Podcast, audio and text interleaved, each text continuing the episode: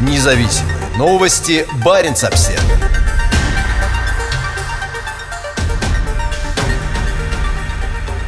Москва приказывает вернуть рыбу и рыбаков на родину.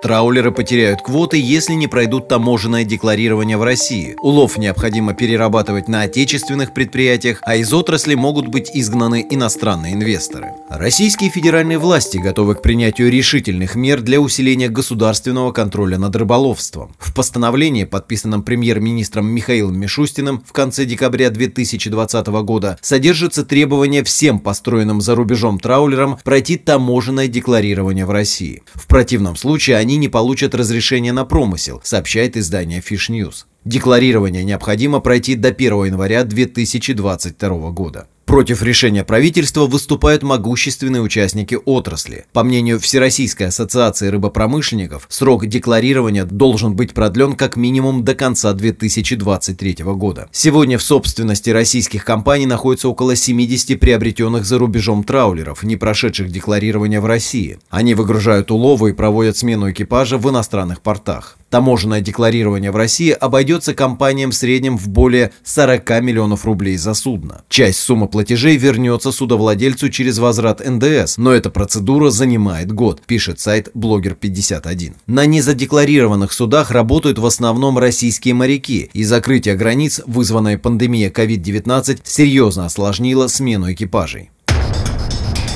возврат уловов домой. Правительство также настаивает на увеличении объемов переработки рыбы внутри страны и вводит ряд стимулов для выгрузки уловов на родине. По словам вице-премьера Юрия Трутнева, правительство сейчас щедро наделяет компании квотами в обмен на инвестиции в новые рыбоперерабатывающие предприятия. 14 заводов уже строятся, а еще большее число находится на этапе планирования. Мы будем сокращать сроки экспертизы, будем выделять землю, будем формировать преференциальный режим. Это все будет предоставляться в максимально быстром режиме, чтобы через полтора, максимум два года у нас, в Российской Федерации, на нашем Дальнем Востоке были построены заводы, подчеркнул Труднев во время февральского визита на Дальний Восток. Перерабатывать сырье, которое идет в третьи страны, в том числе в Европу, нужно у нас, подчеркнул он, добавив «мы ни от кого зависеть не должны». На российском Дальнем Востоке, на который приходится около 70% улова страны, сейчас сложилась особенно критическая ситуация, вызванная недавним запретом Китая на импорт российской рыбы из-за обнаружения следов коронавирусной инфекции на упаковке рыбопродукции.